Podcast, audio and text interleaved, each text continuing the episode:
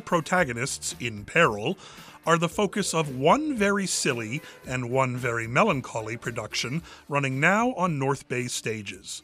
Left Edge Theater's Women in Jeopardy is a laugh out loud look at the changing dynamic among a group of single friends once one of them begins a relationship. That the friends are middle aged women makes for a nice change of pace. Mary and Joe, played by Shannon Ryder and Sandra Ish, are having a tough time adjusting to a new addition to their circle of friends. Their friend Liz, played by Angela Squire, has a new man in her life, and Jackson, Richard Palazziole, is not quite their cup of tea. He's a dentist who makes Little Shop of Horrors Orin Scrivello DDS look like a pussycat. His hygienist has gone missing, and it doesn't take long for Mary and Liz to leap to the conclusion that he's the responsible party.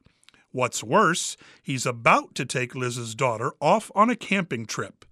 What do you do when your best friend is dating a serial killer? All three wine swilling ladies have their comedic moments, with Ish's frequently flabbergasted second banana Joe garnering a lot of laughs with just a look.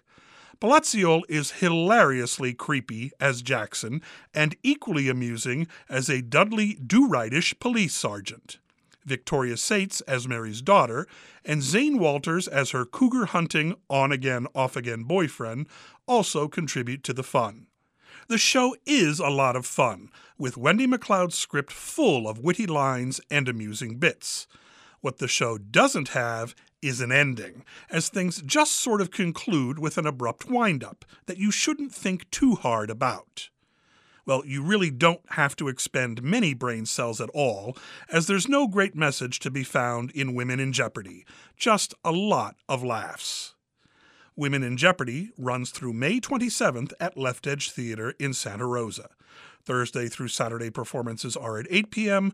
There's a Sunday matinee at 2 p.m. For more information, go to leftedgetheater.com. Now, if Greek mythology is more to your taste, then Mainstage West has a production of Sarah Ruhl's Eurydice running through June the 2nd.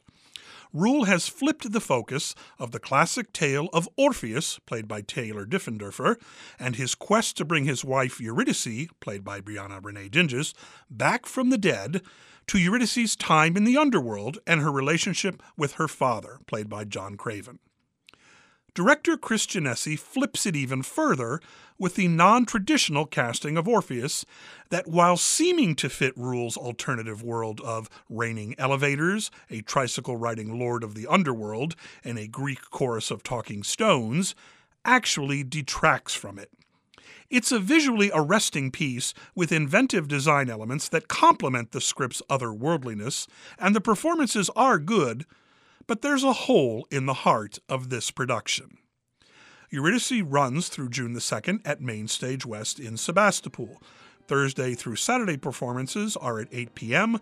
Their Sunday matinee is at 5 p.m. For more information, go to mainstagewest.com. From Second Row Center, I'm Harry Duke for KRCB.